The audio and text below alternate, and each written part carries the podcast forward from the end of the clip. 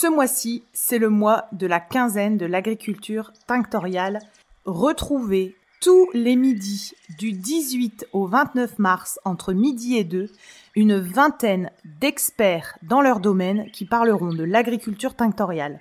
C'est en visio pour permettre à chacun d'y participer. Les inscriptions se font pour les membres Patreon sur Patreon. On vous y attend très nombreux et vous avez le programme et les thèmes abordés ainsi que les invités présents disponibles sur le podcast Aréco Vert.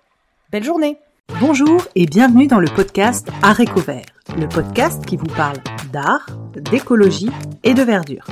Je suis Pauline Leroux, ingénieure agronome passionnée de plantes et je vous emmène à la découverte de la couleur végétale et de toutes ses applications.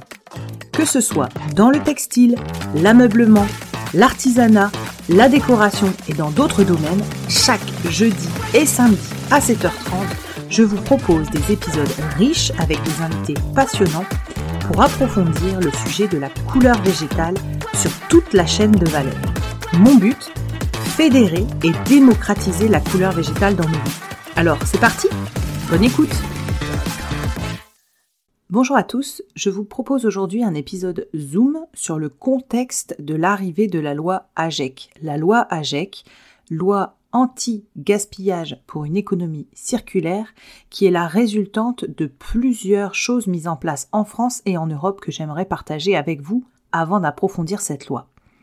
En effet, il faut savoir que tout a commencé en France, notamment avec l'arrivée en 2007 de la loi sur les REP, donc c'est-à-dire la responsabilité élargie des producteurs, REP. En fait, c'est la mise en place des éco-organismes. Il en existe dans différents domaines.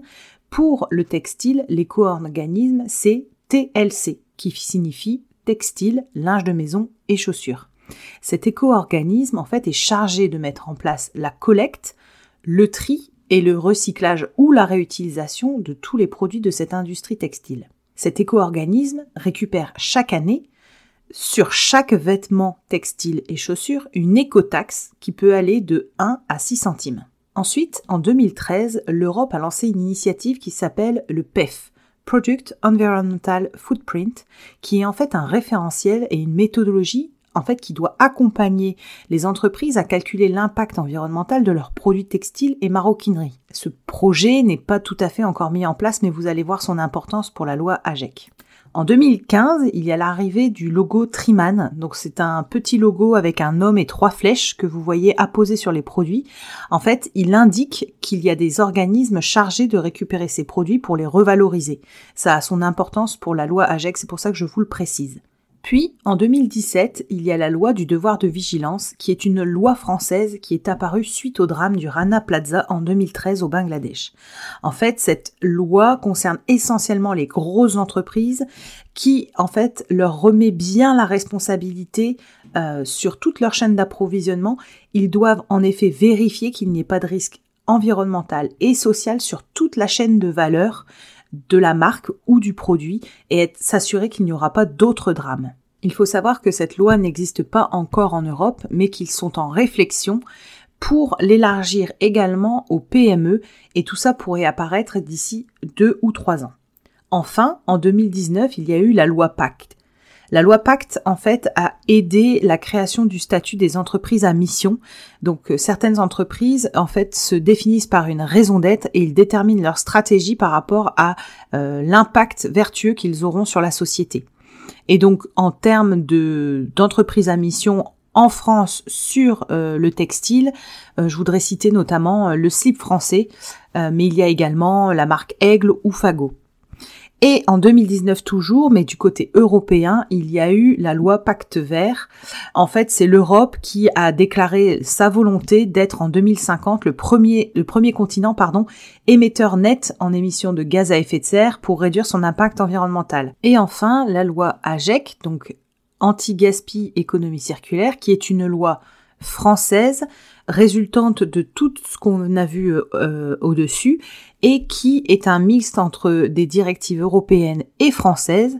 Elle a plus de 100 décrets, mais les quatre principaux qui concernent l'industrie textile et qui est en train de remuer un peu ce secteur, les quatre sont, la première c'est de réduire les déchets.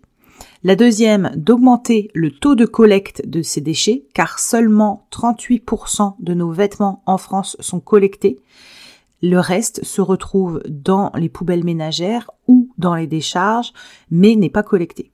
Le troisième, c'est d'éviter le greenwashing et de donner plus d'informations aux consommateurs. Et enfin, le quatrième concerne l'affichage environnemental. Alors, sur le point 1, réduire les déchets, il faut savoir que depuis le 1er janvier 2022, on a l'interdiction de détruire les invendus. Ce qu'on entend par invendu, c'est ni les échantillons, ni les produits défectueux, ce sont les produits qui sont en magasin et qui sont vendables. En effet, ça a été une loi promulguée suite aux nombreux scandales qu'il y a eu de marques de luxe et non en train de brûler des produits sur les réseaux sociaux.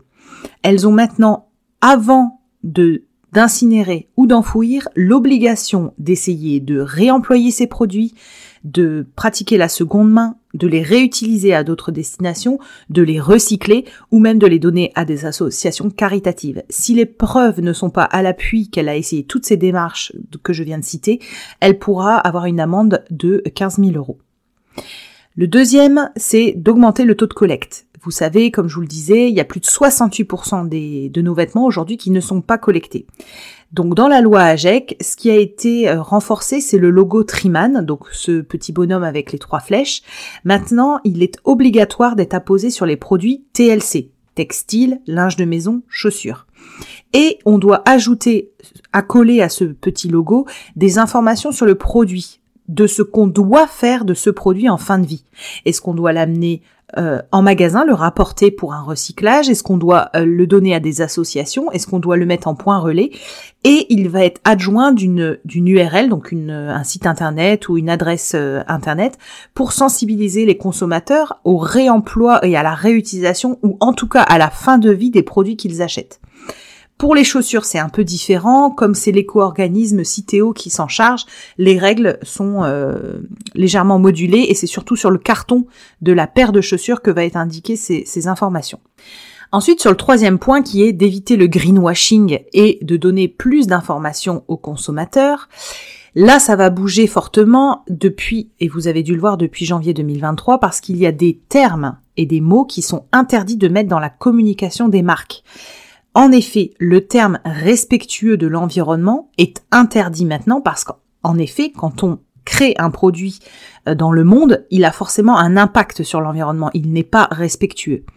Et ensuite, le terme biodégradable qui a été utilisé euh, à tort et à travers devra être euh, précisé, ainsi que la mention compostable parce qu'en fait, il y a eu beaucoup d'amalgames entre compostable, homme compostable à la maison ou compostable en filière de compostage industriel.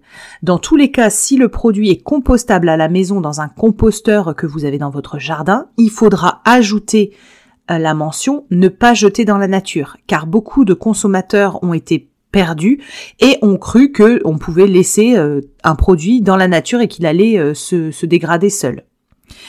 Au 1er janvier 2023, pour les grosses entreprises, donc euh, qui vendent plus de 25 000 unités d'un produit, ils devront, dans l'article 13 de la loi AGEC, fournir un document euh, officiel, donc une fiche, euh, qui explique les qualités et les caractéristiques environnementales des produits. Cette fiche est la même pour tous, donc c'est la même, les mêmes informations qu'on va y retrouver. Elle sera dématérialisée via un QR code qui sera affiché sur l'étiquette, donc soit l'étiquette carton du vêtement, soit sur l'étiquette de composition, donc on retrouve à l'intérieur du vêtement, et elle doit contenir des informations clés communes à tous. Donc là, je parle vraiment vêtements, ça ne concerne pas par exemple le cuir les premières informations qu'elle doit indiquer. Et alors attention, là, les entreprises doivent quand même paniquer parce que c'est quand même assez précis. Elles doivent indiquer en premier lieu le taux exact de matière recyclée du produit par rapport à son poids total. Ça demande énormément de recherche d'informations et de précision euh, pour les services, notamment qualité. Deux, elle va devoir indiquer si elle est, si ce produit est recyclable ou pas.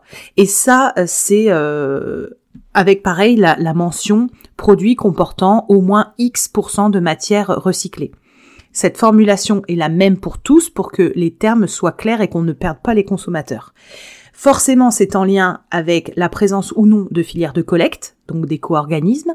C'est en lien aussi avec des perturbateurs de tri, donc comme dans l'alimentaire, quand il y a des, euh, euh, des produits avec plusieurs matières, donc on appelle polymatière, ça complexifie le tri. Il peut y avoir comme perturbateur de tri la présence d'un trop grand nombre de boutons, d'un trop grand nombre de zips, ou la, le fait que, voilà, comme je vous disais, il y ait plusieurs matières euh, différentes sur un même vêtement.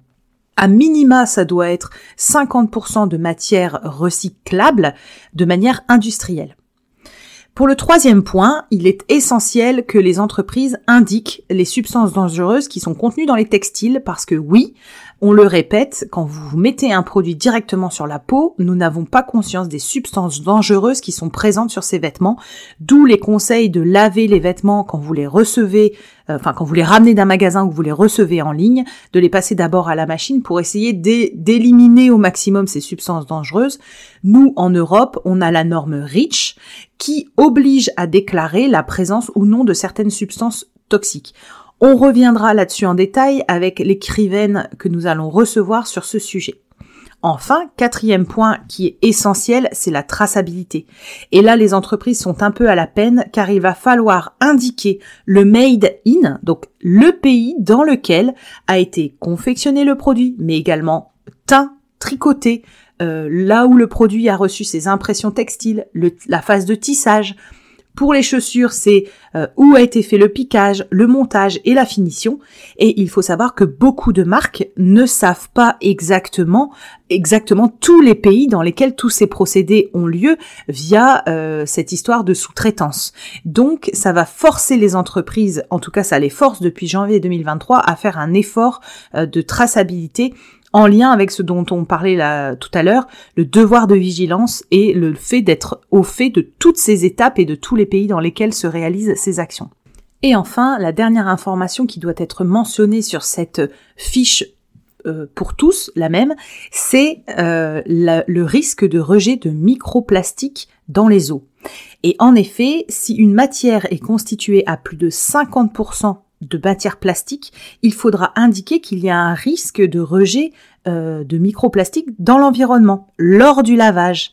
Et alors là, c'est mauvaise presse pour les matières synthétiques parce qu'en effet, elles vont être pointées du doigt comme les polyesters, polyamides, acryliques, élastane qui sont des matières plastiques. Donc à hauteur de, 5, de plus de 50%, il devra être indiqué qu'il y a un rejet possible de microplastiques dans les eaux.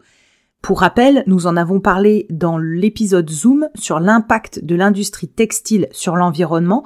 Je vous encourage, si vous ne l'avez pas fait, à écouter ce petit épisode Zoom. Et enfin, le dernier point de la loi AGEC qui est euh, fortement impactant, c'est cette notion d'affichage environnemental.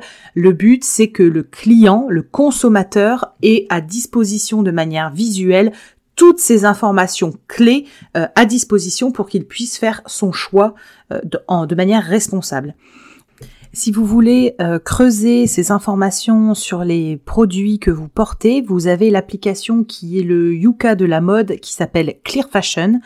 Et sur Clear Fashion, on retrouve soit une sélection de les les top marques euh, en fonction de du vêtement, donc un pull, une chaussure, une robe, un pantalon. On retrouve les meilleures marques notées. Vous pouvez également choisir votre marque et l'indiquer dans la barre de recherche et avoir la notation euh, de ces différentes marques. Vous pouvez également scanner le produit ou l'étiquette que vous avez et à chaque fois vous retrouvez une note sur 100 sur les critères d'environnement, les critères humains, les critères de santé et euh, les critères animaux, donc en lien avec le bien-être animal qui doit être respecté et pour le cuir et pour la soie et pour la laine euh, dans ces domaines. Vous avez également les lieux de production qui sont indiqués et des retours qualité des clients. Franchement, je vous invite à découvrir cette application euh, que je trouve extrêmement complète. J'espère que cet épisode Zoom vous aura servi et éclairé un petit peu sur les différentes lois et l'arrivée de cette loi AGEC. J'ai essayé de faire au plus court, ça n'est pas forcément toujours évident, mais j'espère que ça vous a servi. Je vous dis à bientôt, bonne journée je vous invite à aller consulter les autres épisodes Zoom ou les épisodes avec les invités et aller sur la page Instagram Arécovert, A-R-T E-C-O-V-E-R-T, pour y retrouver et deviner les futurs invités du podcast, mais notamment retrouver des sources écrites de tout ce que nous abordons dans les épisodes Zoom. Belle journée à tous